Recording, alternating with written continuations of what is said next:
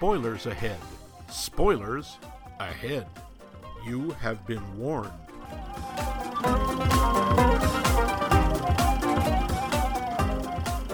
We're here again, dear, dear listeners, by the light of the moon, by the raking of the moonlight. We're bonding over Oh dear. over. Okay, I'm over this. Welcome to Max Mike Movies. We're deep in the middle of our dive into the depths of the James Bond franchise, picking out what we feel are the heights and the anti heights of the entire giant explodey series. This time around, we're facing Moonraker, a word that's on the tips of everyone's tongues.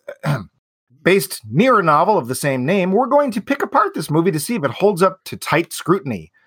One of the best or one of the worst you'll see in this adventure packed episode. On my left is my stalwart defender of the realm, Agent 014 himself, Max Levine. Grunt. And I'm going I. to throw. I'm going to throw my ascot at somebody. that had hurt. Mm-hmm. And I am the chief of control, Mike Luce. But before we begin, there's a little business that teats, te- teats, teats, teats. I didn't say teats, did I? Yes, I did. There's a little business that needs taking care of. I can edit Oh. teats out, can't I? You can say teats on the air, can't you? Teats, teats, teats. You're talking about cows, sure. Uh, pants. Right. So we uh, are available now on a new platform. New platform. Not only are we on Apple's and Google's podcast apps, we are apparently on Spotify, or so I'll Yes. be told. You So can if you like search to for us on Spotify- Spotify. Yep. Is is that a verb? Spotify to Spotify. Uh, I, it I probably. I don't know. I think. It, Spotify's. I don't. know. I, I think it's a pluperfect adverb. I don't know. However one does this, you can find us on the Spotify. Yeah, it's very good. He's Uh, good. yeah, yeah, it's good. Of course, you can also find us on other social media such as Facebook and Twitter under Max Mike Movies, and our website chock full of chocolatey, yummy goodness with two eggs and a fried spam on top uh, is www.maxmikemovies.com, where we have all our past episodes where you can comment, and where you will also find our amazing email address, us at maxmikemovies.com, where you could be one of the very few lucky few to suggest an episode or tell us to get stuffed.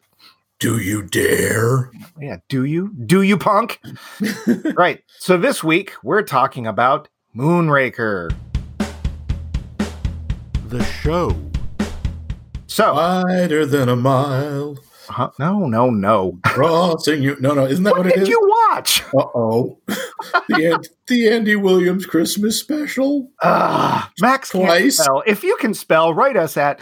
Okay, right. So we have some trivia for this uh, movie. The budget was 34 million, which at the time was quite a, a lot of money. Oh, by Uh, the way, what year was this? Uh, this is 1979. Thank you. Sorry about that. Yeah. So for 1979, this was a huge chunk of change. Hmm. Um, also, a huge chunk of change was its take $210 million. Win, Wow. win, win, win.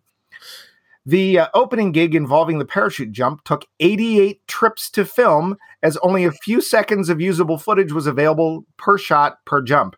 Oh boy. There were parachutes somehow hidden in the actors' wardrobes, which I was like, really? Wow, that's like Bond level stuff right there. I know, right? And uh, the parachute over which they fight is, in fact, a dummy. The amazing magical floating gondola that Bond pilots didn't exactly work Ugh. as planned and was nicknamed the Bondola, and it kept dumping him into the Mediterranean. It took five tries for it to work right, with Moore having to change his silk suit after every take. I would have paid to watch a gondola dump Roger Moore into the Mediterranean over and over again.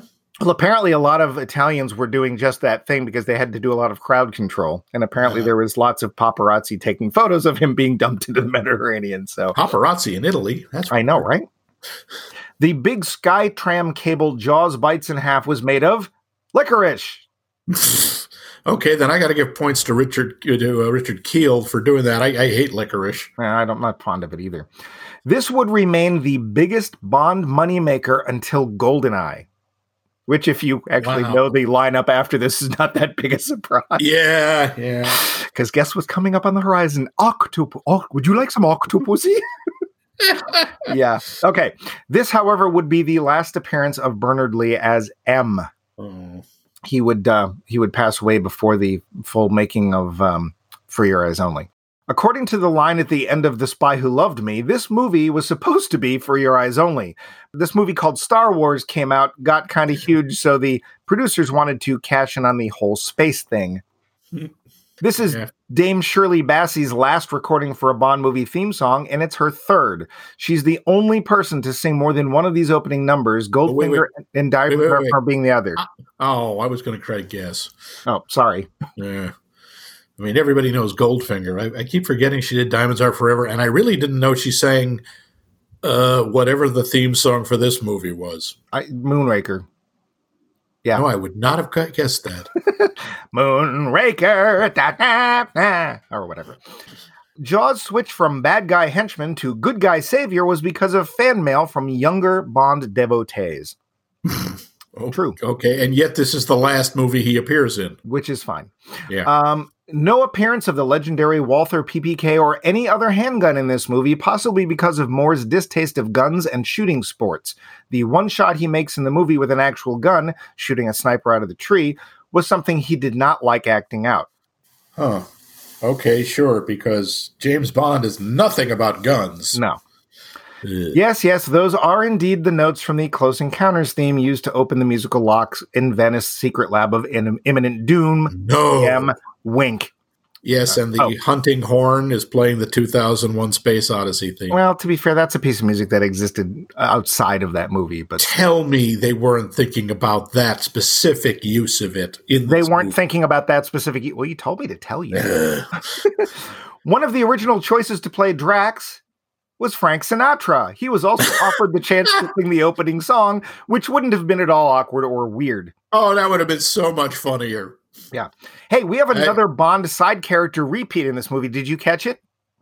Uh, hang on. No, I don't think so. Just Jaws. Who who is the uh, side? The other one. The man who looks at his wine when Bond comes out of the sea on the gondola is the same man from Spy Who Loved Me who looked at his wine when Bond drove out of the ocean in the Lotus and would reappear one more time in For Your Eyes Only as the man who looks at his wine when Bond does something strange. His name? Um, Whiny. Sure. Whiny McWinerson. sure. Oh Lord, really? That's the same. Okay, so the same guy who is basically doing a cartoon bit, Yeah. which they do in the cartoons, where something ridiculous happens. A character stares at the bottle he was drinking from, drops it, raises his hand, and takes the pledge never to drink again. He does That's what we've got in a Bond movie. Uh, now, to be fair, you're you're you're bashing this film, and we- we're going to get to this, but Okay, okay. Uh, this is the second Bond movie in a row where Bond escapes with the aid of a parachute in the opening bit. Uh-huh, the other one had the big Union Jack on it, but that's fine. right. And much, much more. But we've got to get to the plot. Yeah. What is So- the plot? In this overlooked classic, Bond starts out this amazing What? tale. In in this overlooked, listen closely. I'm not going to repeat it again. I In this- not. Stop it. In this overlooked classic, Bond starts out this amazing tale in a thrilling bit of parachute acrobatics. The evil bad guys try to strand him on a falling aircraft, but Bond jumps after the pilot, takes his chute, and seems to be safe. But suddenly, Jaws is on his tail. There's thrills and chills as Bond makes his escape and Jaws falls into a circus tent, signaling the sexy start to another spy thriller. It seems that a wealthy industrialist, one Drax, has had one of his space shuttles lost while on loan to Her Majesty's government. Strangely, there's no sign of the shuttle in the wreckage of the plane that was carrying it. This sets Bond on the trail. After meeting with Drax and nearly getting offed in the process, Bond follows clues to Venice, where he meets up with one of Drax's scientists, Dr. Holly Goodhead, yeah, um, whom he realizes is not what she seems. After some spine tingling fights and chases, Bond continues on the trail of a cunning plot all the way to Rio. There, he runs afoul of Jaws again and barely makes it out alive. Subtle clues lead Bond to Guatemala, where he discovers that the thief was Drax all along, and he has a terrible plan to destroy all human life on Earth, only to replace it with the offspring of hand picked people of his own. As Bond and Dr. Goodhead are left for dead, Drax and his six space shuttles head for their secret space station, where he plans to launch satellite globes with enough nerve gas to kill everyone on Earth. But Bond follows, and he and Dr. Goodhead, with the help of turncoat Jaws, as well as a squadron of space marines, takes on Drax, his space station, and his wretched scheme, ending the tale with a space battle of galactic proportions and stunning special effects. Truly one of the masterpieces of the series. Really? Lowdown. I You know- see. So now, Max, I you know I I'd seen this film when it came out, Uh huh. and I had it, it's been on in the background in the past, and you know, nod, nod, wink, wink, say no more. But you know, having sit there and watch it critically, I I I was surprised, weren't you? I was surprised that it was even worse than I remembered because I'm pretty sure I hadn't seen it since it came out, and I was thinking I can't possibly. It can't be as bad as I remember, and it is. In fact, it's worse. Now, come on. We had the whole space shuttle thing, which was very big back then. We hadn't had the was it the Discovery was the first one? Bond in space. Now, now, now. He'd done this before. When was he in space? Well, oh no, wait. Uh, did he actually go up? Yes, he. No. No, he No, stayed he on the. didn't. He stayed on the ground in the Japanese one. That's right. He didn't go up, but the movie took place in space.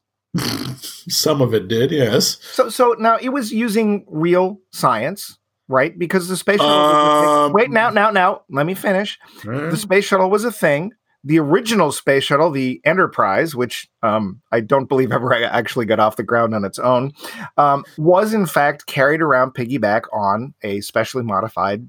I think. Oh, that's oh yeah, that's true. By the way, why were they calling it Moonraker? The shuttles never went anywhere near the moon. They weren't designed to go to the moon. So I looked. I, I don't even know why the novel was called Moonraker because it's it's apparently it is a word. It is a term, but it's so um, what's the it's so vague and and and rarely used that I don't think anybody would have known what it meant. Like if you go actually if you look it up in the dictionary, there's nothing. But when I looked it up online, I, it had some weird meaning um, that I don't recall. That is not important now. So um, because um, um, well, it doesn't matter. It doesn't Yeah. matter. Um, Uh-huh. We get we get to see some some cool stuff. So the the RAF is in charge of of the shuttle. Uh, we don't actually get to find out what they're going to do with it, but that's okay. There was a lot of space exploration, cool stuff back in the late seventies, early eighties. It was um, mostly just a lot of it was uh, launching satellite technology. Yeah, well, what which is done in this film, right? They launch that, but they do it from space, which is even cooler. Right? now, admittedly, the security in the RAF kind of Oh, sucks because boy. the film opens with two guys who just sort of get out of a closet in the space shuttle and take Yeah. off with it. Uh, Hey, to be fair, that's kind of how Bond gets on board Drax's uh, space station.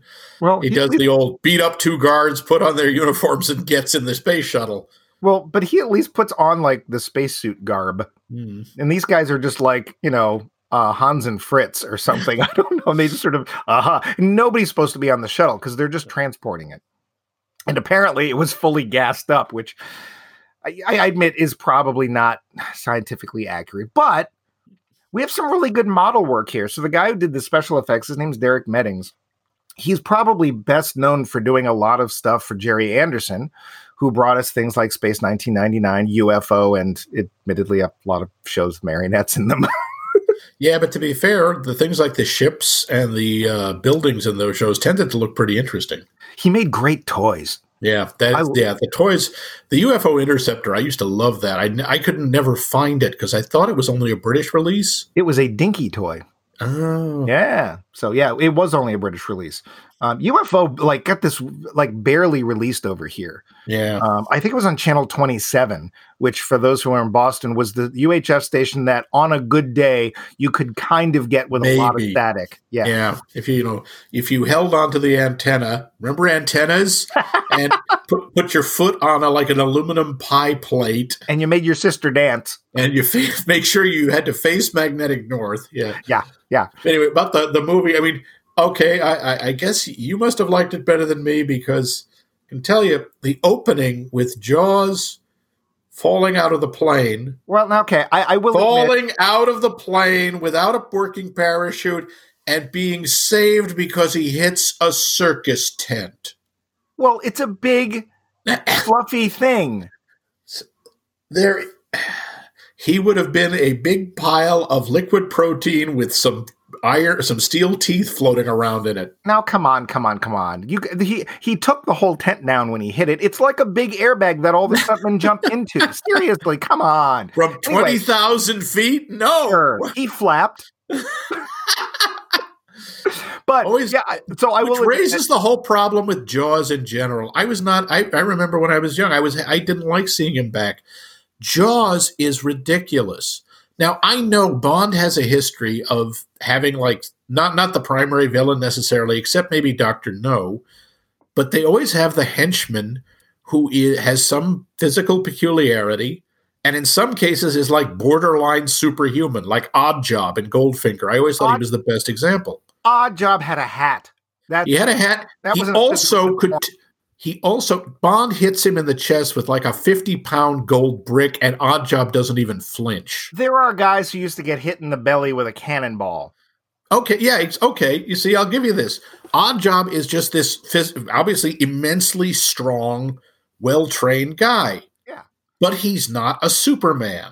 Well, that's None of fault. them are. Jaws, on the other hand, Now, now, uh, can he bites through s- two inch steel cable. Yeah. I don't care if he's got steel teeth. Do you know the jaw muscles you'd need? His head would be 13 feet wide. well, he's a very big guy. Besides, they're, wants a big cereal. they're playing on. They're very, very tongue in cheek, playing on another thing that was big at the time, and that was the shark Jaws, right from Jaws, named Bruce, he's- admittedly, but it, this is where it goes. But there's so much in this movie that doesn't just go. I mean, okay, Bond is always sort of just walking the edge of being a comic book. Here it goes right into cartoon. oh, now come on, no, no, we're skipping way ahead because we're Okay, still on. we, we, I we are like to jumping point ahead. I, I will say there are some things about this film that did kind of make me chuckle in ways that I shouldn't because when he's on that plane, all I could think of was, oh, Bond is almost taken out by Guido, the killer pimp. It's me, Mario. I don't know why they kind of look that, that way. that Yeah. guy with that mustache. I don't know. Um, and I wondered, I did wonder, it being a very small plane, um, you know, it's a minor point. I, I could easily look over, it, but I did wonder how Jaws was able to sneak onto him. Yeah, how do you hide him? He was like half the size of the plane. It- it- it- he was busy looking at the girl. That's that's what it was. Who You had a understand? Just gun for those of you, hand. those of you who haven't seen this or Spy Who Loved Me, Jaws is played by Richard Kiel, who is who very very large. over seven feet tall, massive, and pretty much spent his career playing big, scary guys because he, um, his acting skills were. uh, well, there's one movie I know where they let him talk, and that is Yeah. the Human Duplicators. And yep. you know, This- it's very exciting to watch him uh, do his lines. All the Yeah, he kind of sounds like George Takei on a lot of Valium. yeah. He gets one line in this film. In He two, gets two- one line. Two It's Bond films, he gets one. He gets to one line. He gets one line. It's like yeah, Silent Bob, basically. Yeah. Well, Yeah, he's uh, there basically for his physical, and they're very smart. They don't give him a lot to say because he's he's not an actor. He's basically a piece of scenery. He's a set piece. He's very large and imposing, and he can do great. And he- when he picks people up, you know there are no wires. Like Yeah, you believe it. Or when he grabs some, when he grabs somebody by the head, you can see his hand covers their entire head. Yeah, it's actually it reminded me of the. There's a scene in a in a very early episode of the original Star Trek where they had Ted Cassidy, who is also uh-huh. a very large person. Better Ted known, as, Cassidy, better but- known as Lurch from Right. the Addams Family. Ted Cassidy's character Ruk literally picks William Shatner up over his head and throws him, and there are no wires. And No. I'm willing to bet that William Shatner did a little hop to help, but I every time I watch that, it's like, uh, oh. Yeah, him big painful hurt me yeah so Yeah. jaws yeah he's back you know he was popular they brought him back but he is very imposing and and i believe that his strength and his his physicality allows him to do and get away with certain things uh, but, If- you know and sneaking onto the plane maybe not so much but there are things that should have killed twenty other people, and he just shrugs them off. Never mind that in Spy Who Loved Me, he eats a shark. well that's why he's jaws you didn't get it come on this is anyway, let, us Yeah, we're, we're obsessing on this one character. well- First off, let's get to Hugo Drax. Oh, wait, let's not even get there because thankfully, after last week, we are back to that sexy opening. Oh yes, sexy, we do it. Sexy, sexy. Oh, Rexy, you're so Oh, sexy. sexy. yeah, we're back to the half-naked women It's sprawling around on firearms. It's disco. I mean, the, Yep. the, the well, we get the disco theme version at the end. I'll admit, the the song is forgettable. Um, I will say Dame Shirley Bassey is not forgettable. Man, did she have a great voice. Oh, serious pipes, that woman. if Oh, you do not God. know her, or if you only know her from this, look her up. She did an appearance a couple years back on the Academy Awards, and while her voice was not what it was, Mm. she can still belt it. Like Yeah. a lot of people can't. One of the only people I know who can still belt it at that age is Tom Jones. And oh my God, Huh.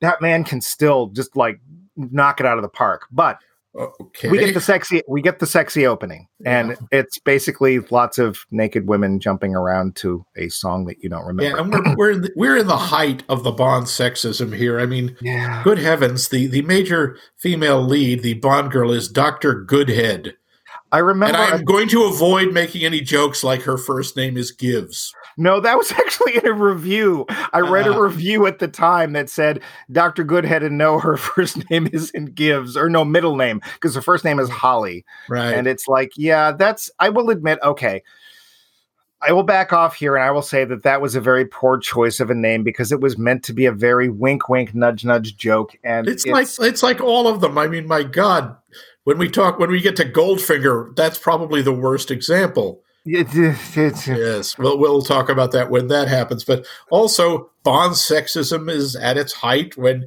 he's Oh, boy. introduced to her, saying, you know, he knows all he knows is he's going to talk to someone named Doctor Goodhead. He meets her, and his first response is, "A woman." yeah. That's, And- he actually says that. Now, to the film's um, positive side, to give a film a point, she looks at him and she goes, "You're very observant." You know, so she gives a little little nudge back, right? So you know, Uh-huh. and heck, look who she's working for. Drax, he's a mastermind. Look at what he's getting away with. Master oh, uh, Hugo Drax. Well, first of all, I can see why he left the Guardians of the Galaxy at this point. Um, Different Drax. oh, oh, right. Uh, name, obviously obviously went to his tailor and his barber and said, "Make me look like a supervillain." Is that everything about him? The hair, the clothes. It's like it, it- all he needs is the white cat, and he's Blofeld. now, now, come on! Didn't you find his his lack of facial expression menacing? No, I got the feeling he just wasn't paying attention. His facial expression never changes. His voice pitch goes within about a half an octave. The guy doesn't act. I mean, he's he's just. I, he, I know he's trying to pull off the sort of menacing calm, but what it comes off is is I don't care. I, I- do. I found his detachment to be very menacing and very, very like evil without twirling a mustache and stuff. So I, I, I, I don't know. This, this is in a, in a, in a time of Bond films where things could go a little far and get out of hand. But I, I thought that he had, with his restraint, his performance really helped sell him as an evil genius without him saying, ah, ha, ha, I'm an evil genius. Yeah. And uh, the first time he tries to kill Bond, Yeah. first off, that whole segment, he, he has his whole space, he, he basically has his own space camp. Yeah. This guy is like a proto Elon Musk. It's like, I'm, set, I'm going to, to have people in space, The movie's And I- and I'm going to dress them all like the episode of Star Trek where they meet Vaal.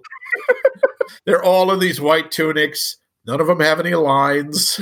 well, that's just, if you were a evil mastermind, wouldn't you hire a gaggle of um, attractive young people to dance around in as little as possible? I mean, isn't that the first thing you do, Max? I'm pretty sure you told me that one drunken night.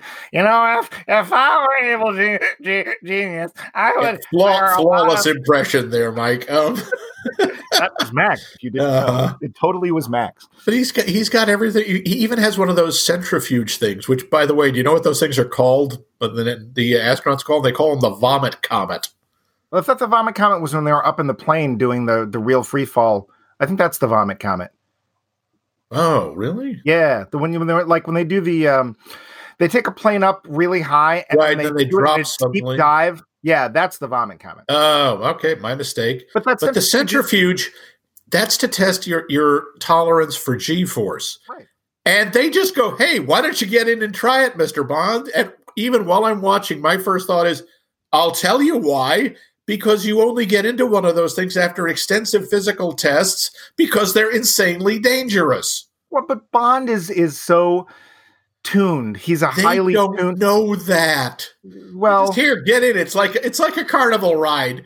people, most people pass out at seven G's, which may be true. I, I don't know. Maybe that is true. He makes it to 13, which. Yeah, yeah. He should have basically his brains should have been coming out his nose. But see, this just reinforces that whole mystique of Bond being above the normal man. That's Uh-huh. why they did it. Come on. Ah, I and admit- course, the, the first henchman that tries to murder him is the Japanese Mo Howard. Uh, all right, so Klon or whatever his name is, is not not the brightest bulb in in the in the tool shed, but Oh. he, he, he I, Drax says do make sure something happens. He tries to make it look like an accident so nobody can be blamed. Right? He's trying to cover his Uh, trail. Yeah, I, I like how that's only once, because then the next time Drax decides to have Bond killed, he has a sniper in a tree pointing a high powered rifle at him. Well, but that Yes. Bond fail. It fails because Bond sees him and and and manages to shoot him, and he, he proves that he's the smarter man. Yeah, I still like that the fact that uh, Hugo Drax, who is obsessed with high technology and space travel, what does he do for fun? Pheasant hunting. Well, he had them specially flown in, I guess. That's possible. Obviously, he has hired professional pheasant pluckers, or perhaps the pheasant plucker's son. I'm not sure. I actually loved his little lonely goat herd hat. I'm going to shoot all the lonely goat herd. You're lonely. You're lonely. I will now. Okay, so there's a little scene that comes right after that that I admit I, I was a little surprised at. So this this this young lady that that Bond seduces because man, he's he, I, pretty much women melt around him because he's that kind of guy.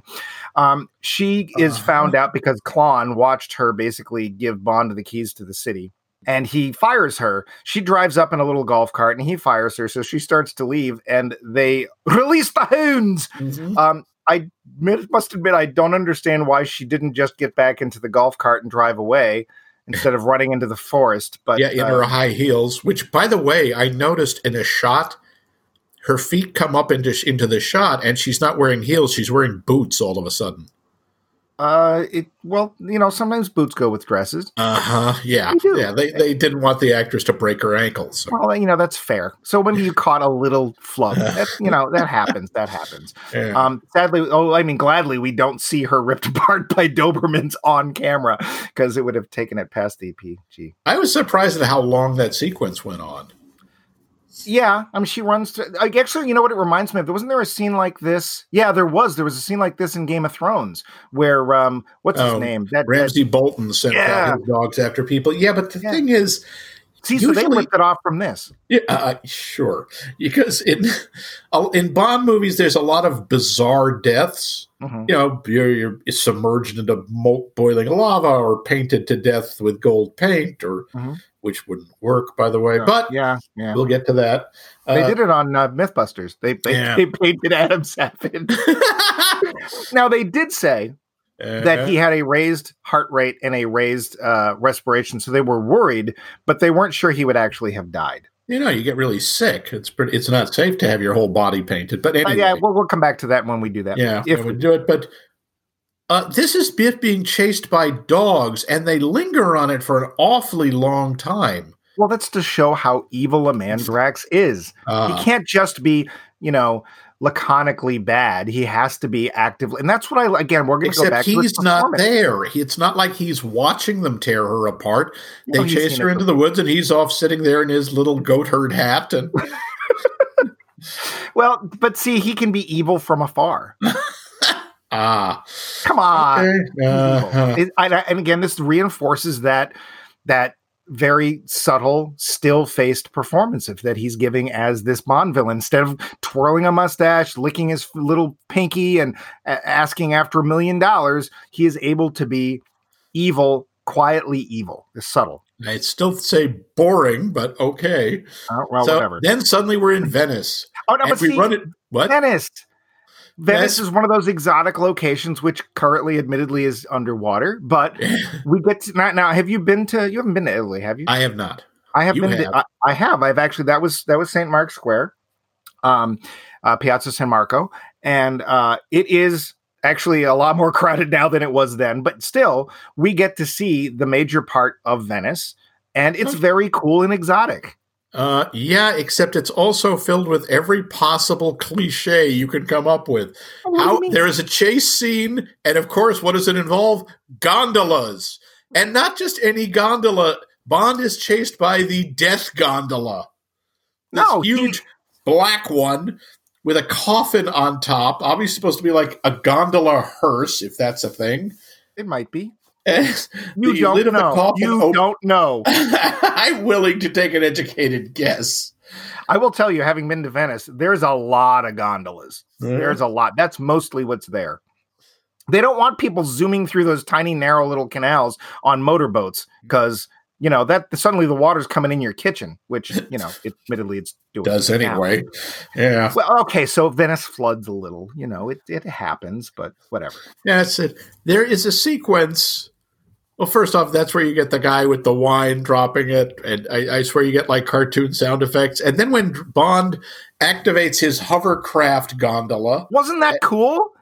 it looked ridiculous. Oh, come on! Didn't you want one of those? No, Oh like, Oh man, I could go in the water and then get out on a hovercraft. I mean, admittedly, okay, so gondola's a little long, but you know, it Then was the way they show the crowd. Well, first of all, there's uh, all these visual jokes that are right out of a Warner Brothers cartoon. At one point, like name one. there's a couple making out in a gondola. Yeah. in the front of the gondola, and suddenly Bond's gondola cuts it in half, Yeah. and the gondolier just keeps trying to pull the gondola along, although his half is sinking, and the two people in front never stop making out. All right, so I, I can explain this. So the gondolier, Oh, he is in shock because this is the '70s, and the water in in in and around Venice was, shall we say, not as crystal clear as it would be in later Bond films. um, and he was just in shock of having to go into that muck. And the couple, let's face it, they're into each other. They're not paying attention as long as they can keep smooching. What do they care? uh-huh. It's a little bit of levity to to to to lessen the impact of what could otherwise be an overly violent sequence. And uh, then you have the wine, the wine guy, and then you have when they when he drives into the Piazza San Marco. Yeah. Uh, they actually show. First of all, people are jumping out of the way. Waiters are dropping bottles. Mm, right. It, and I swear there's like doing boom, and they actually have a close up of a pigeon doing a double take. They loop the film so the pigeon appears to be doing a double take at the gondola. I mean, it might as well be saying suffering fuckatash. oh, come on. Again, it's just a little levity. It's just a little fun. To show that Bond is not all serious. That's all. And then, of course, they do what, what is a big cartoon thing. He visits a glass museum, which I know glass. There's parts of Venice where that are very famous for glass making. There is the Murano Glassworks. I've been there. Yep, and the uh, that he's shown around this glass museum that is full of basically the guy might as well say, "Look at all of these incredibly expensive breakable things. I sure hope no one ever has a fight scene in here that destroys all of this glass." See, Guess what happens in the next scene? It's No. like Chekhov's gun in the drawer. Chekhov's gun in the what? I don't remember. a- no, no, no. Sulu was the one who liked guns.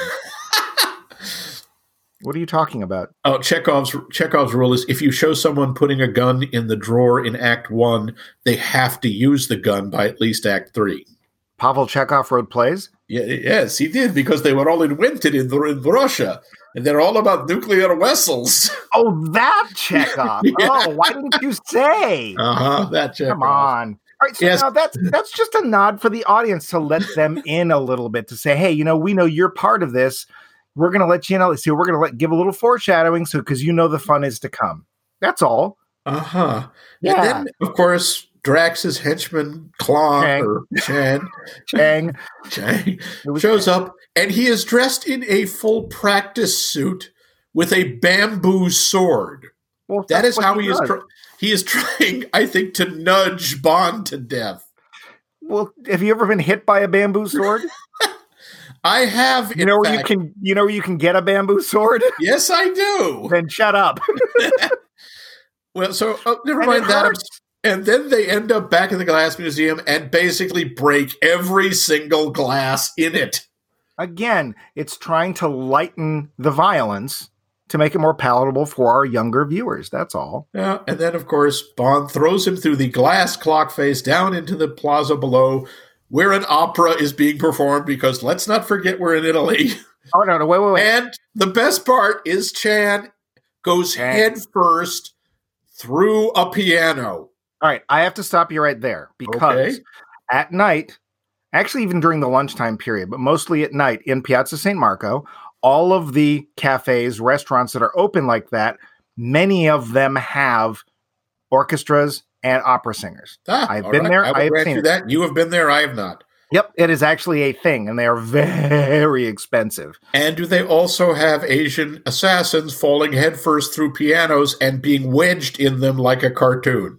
On the day I was there, I didn't happen to see that, but it could happen. Uh-huh. We're in a Bond film. Come on, you have to suspend your Mm. disbelief a little bit, just a little. They, I ran out of suspension of disbelief after the centrifuge. Oh, come on. But now, now Yeah. from Venice, Ah, more we get to exotic go stuff. to Rio de Janeiro. And he No. he ends up in Rio. And okay, again, I don't mind coincidence Bond films. It just happens to be during Carnival. Right. Which, you know, it's not like they'd done that in a previous. Uh, well, okay, they kind Yes, and I gotta say, this is that was the, something that, in terms of the location, that's the one thing I always like about Bond films is you see really cool locations. Yeah. this made Carnival look boring. Oh, really? I think I thought it looked kind of like fun. But the one thing I would say, I, and this is a point against the film, but I will say that um, miraculously, there's there's um, there's no poor people. Yeah. like even no- when we're looking over th- everything with the telescope and stuff, it's like everything is gleaming in white. There's no poor people. No, Uh, not really. no, no graffiti. No, yeah. Yeah, yeah. But but And Jaws shows up again. he does, and we get this really cool cable car sequence. Yes, this is the one where Jaws bites through two-inch steel cable, Well, have you seen Uh, those teeth? turns what has got to be a 300 pound iron wheel, and then, you know, goes down and tries to beat up the cable car. No, no, no. He gets on a cable car, and his henchman, who admittedly we have Probably the worst henchman in the movie. I don't think he had any teeth. Um, he he gets Jaws up there, and he's caught Bond in the middle of this cable car, and like, where's Bond gonna go? Right? I thought that was actually it's like, hey, I've cornered you finally. And if somebody falls out of a cable car, yeah, he was probably just a drunken carnival guy, so it works out. Except, of course, that you know Jaws doesn't succeed, uh, else the franchise would have come to a screeching halt. yes, they basically beat him by slapping him a lot. Well, they, they knock him into the cable car, then they grab a chain and they they glide down the cable. Like, Yes. what else are you to do? Then the cable car. What else are you going to do? Yes, the cable car crashes into the cable station at the base. And, I, and, and I, but before we go far, I will give you that it was plainly obvious that Seven Up paid a lot of money Yes. for this movie, That was some serious Seven Up pro- product placement. and it won't be the last one in this film either. No. but This is and this is where we meet Jawsette or Jaws' love interest. I don't know what her name is. She doesn't have any lines and she doesn't get a name. No, well, she she does, has- but I forget what it was. She, what, she, what she has is some remarkable chest muscles. Well, she, here, she comes over and helps helps him get out of the rubble, and it's love at first sight. You know, they're from two different worlds. He's pretty much in his own orbit at this point. You know, she, he's about four feet taller than she is, but it's love at first sight Isn't that nice? because it Well- it makes no sense. It doesn't fit the plot. It doesn't add anything.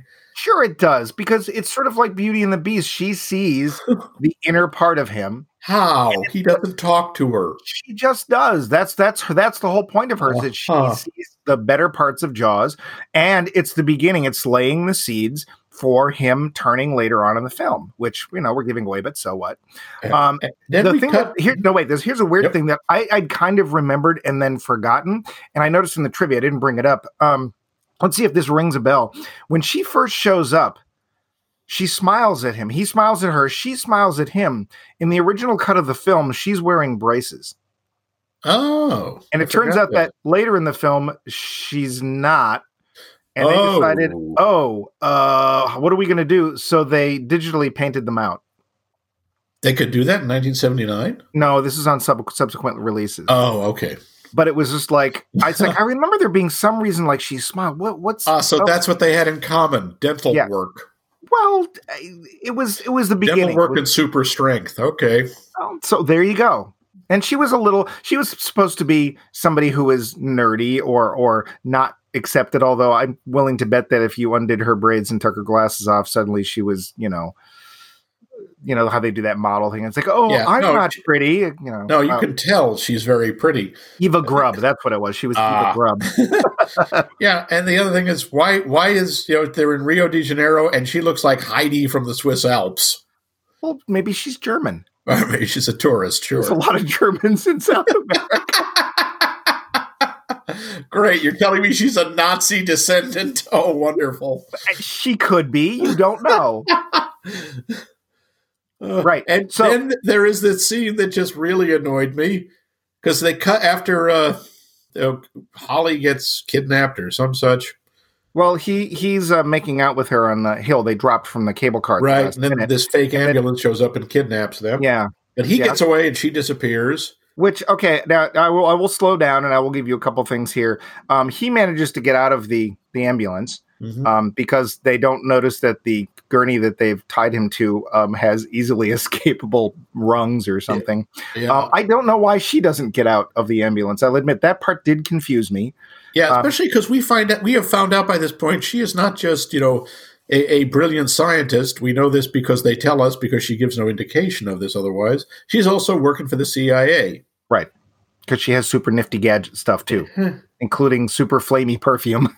yes, which uh, but apparently she has at several points absolutely no hand to hand combat skill, and then suddenly she has hand to hand combat skill.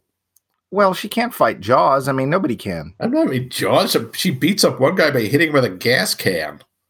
Well, what, sure, there it was. You- she knows how to use. What is that? What is that skill? Uh, uh, um, using weapon, uh, Ah, aren't you- oh, use any object as a weapon. Yeah. Yeah, see, see, you've used it in your own game. So you're saying she's bullseye. Okay. Wh- well, I mean, she's not perfect, but sure, she improvises. Improvised weapon. That's what I want. Ah. yeah.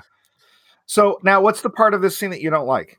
the next scene, we see Bond riding across a place. Uh, he's wearing a, a serape and he's wearing a Brazilian hat, and they are playing the Magnificent Seven theme. Well, he's on a horse. He's he's he's adapted to the local. But there's Guard. only three of them. There's him and two nameless guys. Meaning, How he doesn't get to, he doesn't get to play Magnificent Seven. they're going to find the other four. oh come on! It's just another little little audio reference. That's all. Uh, It's a great piece of music for that sort of outdoorsy, big country it kind doesn't thing. belong in a Bond movie. It doesn't last very long. It's fine. It's. Max is being too picky. I'm just saying. So all right, so we get there, and uh, he meets up with with M and Q and Moneypenny. And then he And heads they- off. Where do they send him? What country is he in? I think at that point he's actually somehow ends up in Guatemala because it was listed in the credits. I don't I don't understand Yes. exactly why, but then he so they they they uh, they find out that the uh, the vial of of nerve toxin that he found in Venice. Which he found in Venice, by the way, in the glass factory, there, and it, which was full of basically nerve gas that affected killed humans, but not rats. Well, and not animals. Okay. Right. to be fair, to be fair, there are many drugs that do things with humans that do nothing to things like dogs and cats. Are any of them nerve toxins? Well, I don't know because the reason I know is because my partner's a veterinarian and he doesn't tend to use nerve toxin in his work. uh, not often. Well, he anyway. if, he, if he's obviously not trying. But what I'm saying is that the physiology, although similar between us and our little furry friends, is not exact, and things like this are potentially possible. So, I Anyway. question. I question whether there is any nerve toxin that causes death within 30 seconds that animals could just shrug off. didn't look it up, did you? Didn't have to. You should.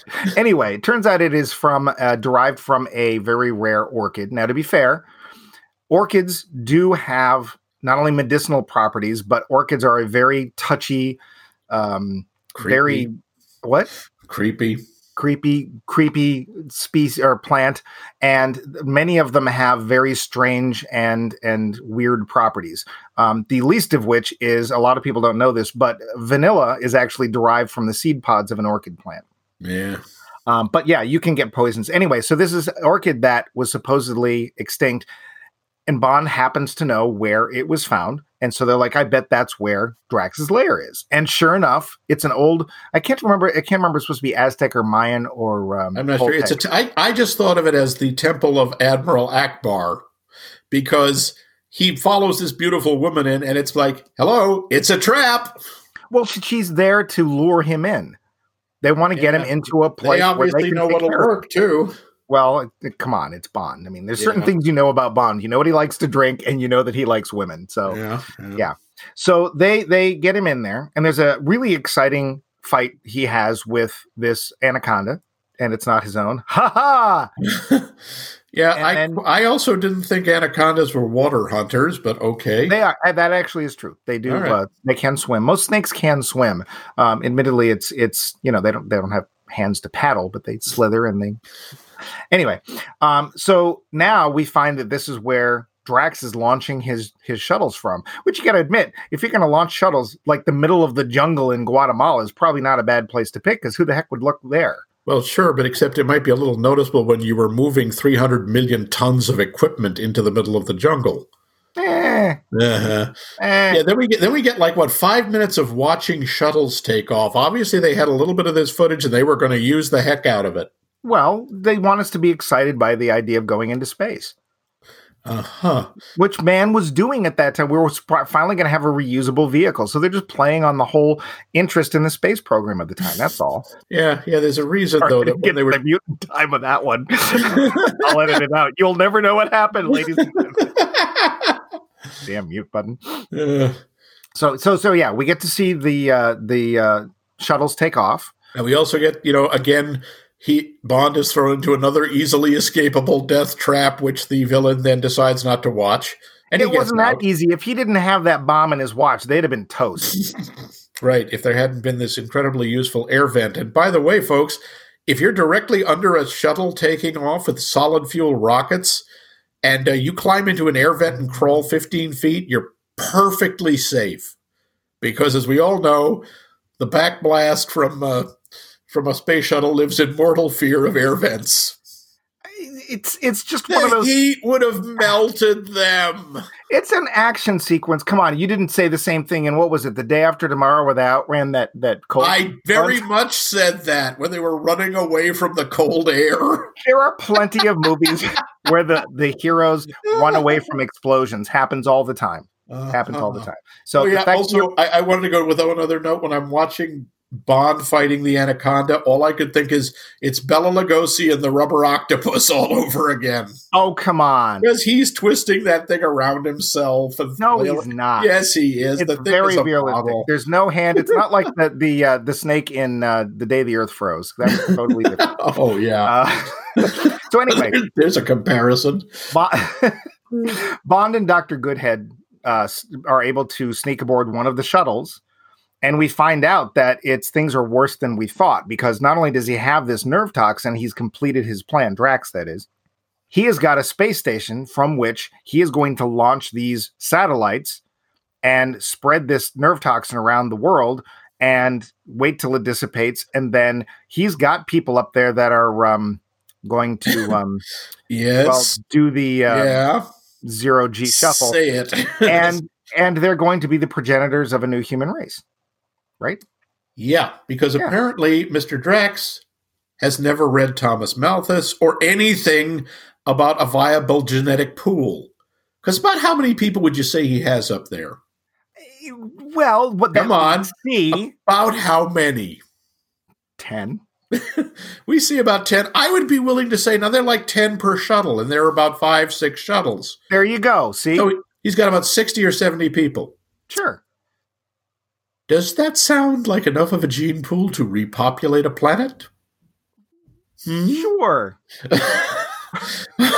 now, I think you're thinking too much, Max. You're I- not letting yourself be entertained. Uh, That's the problem. So I was that- that is entertained a- because I, when I see uh, Drax walking around in his outfit, my first thought was Doctor No called. He wants his jacket back. Okay, whatever. That was white. His was beige. They weren't the same. It was a little more Nehru in the case of Drax. But man, you were just like nitpicking the crap out of this movie. Aren't It's I like, though?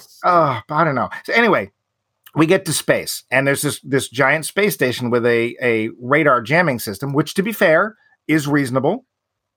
No, it isn't because Yes, part it of is. the way, part of the way you avoid radar is the shape. You try to have no hard edges. You try to have nothing but curved surfaces, and that thing looks like somebody dumped an erector set into space and just let the pieces drift together.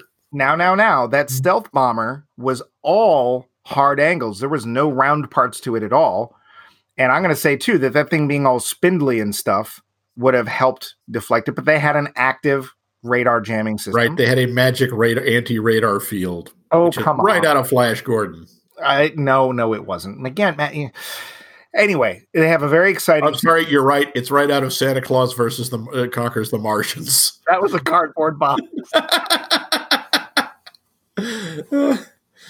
yeah, yeah. So yeah, they get up. Yeah, right. They get up there. They Drax goes off on his evil plan.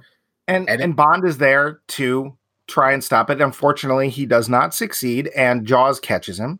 But- Mhm. Bond shows that he's not an idiot, and he basically spells out the plan in front of Jaws, saying basically, uh, "Yeah, you and your girlfriend aren't going to be among the people who get to, um, you know, do a little space Because- hockey." because he is uh, um, Drax wants genetically perfect people. Right. Jaws, you can make an argument for. This guy's got super. He's a super. He's you know a superhero or a supervillain. He's got super strength, but his girlfriend is gasp short Well, she wears she glasses, wears glasses. so that's the, and, well, of course, originally she wore braces too, but I don't. Yeah, okay. So- anyway, so realizing that if he doesn't do anything, he's not going to make it either, Jaws switches sides and allows Bond to put the kibosh on the artificial gravity. And uh, he and Dr. Goodhead have taken out the radar jamming system, which allows. Uh, we get another returning character. We get General Gogol, who's been in a number of Bond films, and I think will actually continue to appear for quite some time. Yeah. And the Russians, the Americans go basically, "Hey, is that yours? No, nine, not yet. He's not mine. He's yours." And they go, "You go, go take care of it. I have women here to have fun with." So Yes. So, by the way, I remember asking a friend of an astrophysicist friend of mine, Paul, about this. Do you know how long it takes to prep a shuttle for launch? Well, that's why they have them ready. Do you? That's why they have them ready. They don't, though. They never did. It takes two months. Well, if And you'll these remember, guys just go, okay, let's go. if you'll remember to the beginning of the film, they were borrowing a shuttle so that they could go and do things in space. So obviously, they were already ready to do them. But they lost that shuttle. That one because they needed the second they one to go and do have stuff. they- and they didn't have any others. Oh, Max, Max, so nitpicky. So anyway, so they show up, and we get this really cool space battle because that was what was big in Oh, the seventies. ve- The Star Wars cool. come out, people wanted to see the laser battles and stuff. And there's this, there's there's splody stuff because it's a All I could, and we all I could think stuff. was it's the Battle of the Major Matt Masons, which was a space toy for my child, our childhood. It was very cool and exciting. And Bond manages, they had launched three of those globes, right? So the Earth is still in danger. That we, we get to shove uh, Drax into an airlock and he goes floating off into space. And to their credit, because a lot of people get this wrong, you would not explode in space, and Drax does not explode. Nope. But So- you do die. You asphyxiate, apparently, is what, what actually kills you. Um, right. So Bond and Dr. Goodhead get in the shuttle. She is a trained astronaut. They have established this early in the film, so she can pilot. And they just barely managed to shoot the globes before they spread their evil poison nastiness. What, what do they shoot them with? The laser on the shuttle on the shuttle. Right. Well, we've been using lasers the whole time. Right. The Come laser cannon, which then in the last one, Bond, who has never used one of these, has to use manually and shoots the, the last one. I mean, to be fair, it was set up like a video game, so it wasn't that hard. And lasers were established in the Bond universe back in Goldfinger, and that was the 60s. Yeah, that laser actually that. made sense. That laser was the size a, a massive machine with a huge power source. All of the space marines have personal laser guns. But they're big. That was 40 bulky. years ago, and we still don't have that. Well, this is top secret technology that you don't know about. Besides, it's more exciting to have stuff that looks futuristic. That's why they put it in there. Anyway, anyway. Uh-huh. So we do get that fun ending where, which is not a surprise, where they decide to have a a joint live telecast with the space shuttle, and of course, there's Bond and Doctor Goodhead doing it, floating around in space. Yes, this And is being broadcast to the White House and, And to. Buckingham Palace. So the Queen has a um, a little shock. yeah. Um, but then, uh, and, and we get the, to be fair, we get a very fun joke from Q. He says, I, I think he's Ugh. attempting re-entry. Uh, I laughed. It was funny. And then uh, the film ends, and we find out that the next movie will, in fact, be the one that this was supposed to be, which is For Your Eyes Only. oh, yes. So- There's also a little throwaway because Jaws and his girlfriend stay behind on the space station, which is blowing up because reasons. Well, they're, But they're there's a little radio shot the transmission says lasers. they were, rec- they were rescued. Yeah, And by the way, they still don't get names. The girl doesn't. Said they they report they've rescued a tall man and a short woman. short blonde woman. Short blonde woman. Yes, that's that's it. So I what? guess they were hoping they could bring him back again. Well, you know, I think that they decided that, that Jaws had had run his his course, and to be fair, he's now a good guy, more or less. Well, we're just about out of time. Oh yeah. So, uh, the, do you have any more notes of stuff that you wanted to uh, talk about? I kept thinking with all the lasers, I kept wanting to say Bond shot first. well, of course he would. Uh, and of course, during well, let's do that in the sum up. The Roundup. So, Max, what did you think of this film? Uh, I'm actually really more curious about what you thought because it sounds like through the whole show that you actually enjoyed this movie. Did you? No. I didn't think so. Yeah. so All right, I will admit there gotta say, I was really impressed. You held that together for the whole show for 55 minutes. You held together pretending you liked this movie. I cannot tell you how many times I pressed the mute button. It was laughing out loud because I couldn't believe what I was saying or you were saying. No, all right. Some of my notes include things like Moonraker is dull. It is dull, and this is less a coherent story than a near random series of shots intended to establish a proposition. None of this makes sense. None. it just it doesn't. So, the like, science is all over the place. The plot science? doesn't make any sense. uh, they put the sigh in science. So the whole we start off the film. Okay I, i'm willing to believe that you could potentially hijack a space shuttle but um all the fuel for the space shuttle is in those big rocket thingies it's not it, it can't take off from the plane actually no i take it back it actually did the enterprise did take off from the plane yeah, but i find it hard to believe that they'd gas it up before took no, you don't. You don't transport that thing full of unbelievably explosive. What is it? Liquid nitrogen or whatever that. Whatever. whatever whatever whatever it doesn't matter Dangerous. jet fuel who Yeah, cares that, no, the whole, nothing makes sense. Not to mention the fact England doesn't have a space program. well that's where they were borrowing just it. they wouldn't need to just borrow. It's like, hi, can we borrow a shuttle, an entire ground crew, a launch mechanism, some Yeah. rocket? They would have to borrow Yeah. NASA. Yeah, and and then the I mean even the plane sequence, it's like where the hell was I? You couldn't even fit Jaws in the bathroom. I feel far so far sorry. Richard Kiel must never have used an airline bathroom ever because there is no way he could get in it. I think he'd be incredibly uncomfortable on in any airline seat, maybe Yeah. first class, but Yeah. I don't know he could fit on a plane. He's too. And the more the more I watch this movie, it's like this makes no sense. This makes no Yeah. sense. This makes no- why is he in Venice with a super duper hyped up gondola? Why isn't he just walking around? Like I don't get it.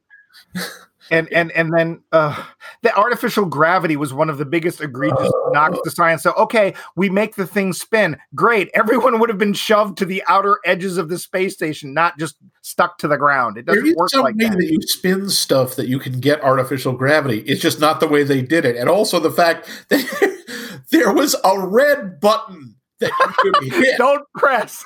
that would stop the rotation. All I could think was that's like the the the brake cable they used to have on the old trains. You know, I don't want to go hurl, hurling off the tracks because Gus thought he saw a woodchuck. It was a big red candy like button. Uh, you know, and also, why are there just random scantily clad women wandering around the jungle? Why does Bond suddenly change into a cowboy outfit? Um, I said that this script defines the words random and coincidence. um, there are scenes where you're really up close to Bond and Dr. Goodhead, and all I could think of is he's twice her age. Yeah. This is icky. There were- Um, they have no chemistry, none. No, And no. none of the sex that he has with any of these people is what they now call earned.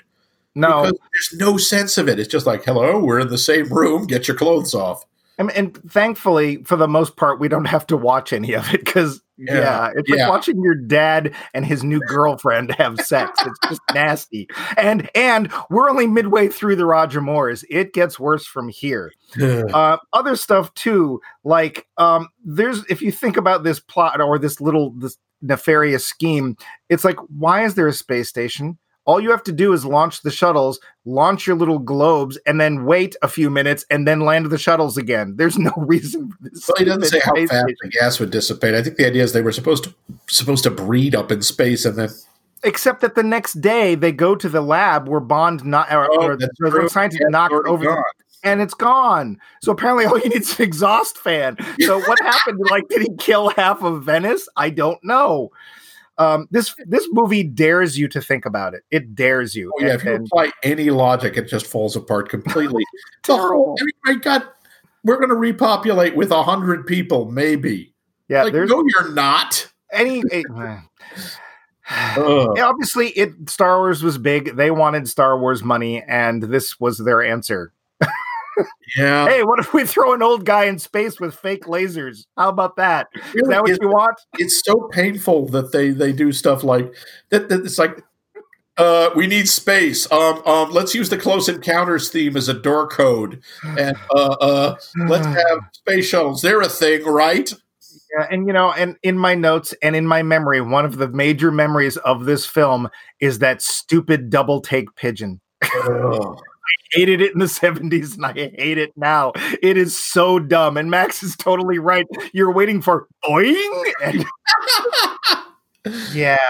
Uh, uh, I, I I wanted to try something. I wanted to try and see if I could like. Are know- you okay? Did you hurt yourself?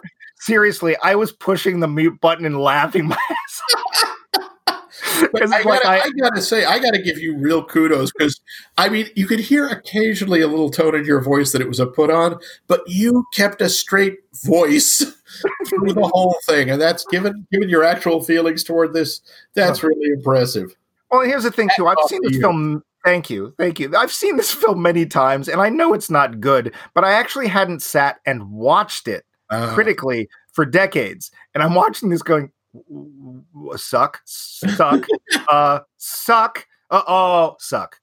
yeah, this is a big, big pile of suck. We can I wanna- I want to thank one of our listeners and past guest hosts, Haley King, uh, who Hi, sort of gave me the idea because she said she actually likes it when we have differing opinions about a movie. So I thought I'd invent some.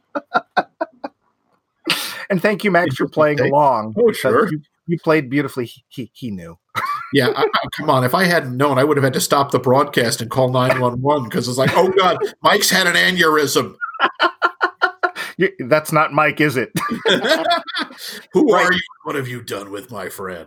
so now that we've been raked over the moon. Uh, what are we watching next week? Next week, we're going back to one of the good Bonds. It is also a very Bondish Bond in its very Bondliness, but it's it is one of the more iconic ones, and it is Goldfinger.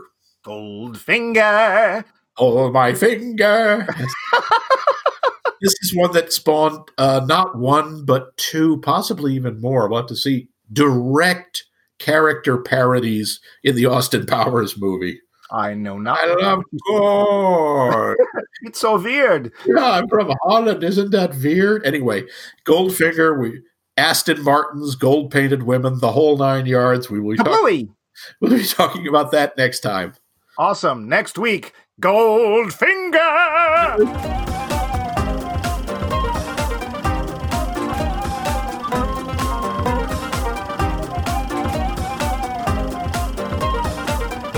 This has been a co production of The Voice of Max and The Movie Wrench.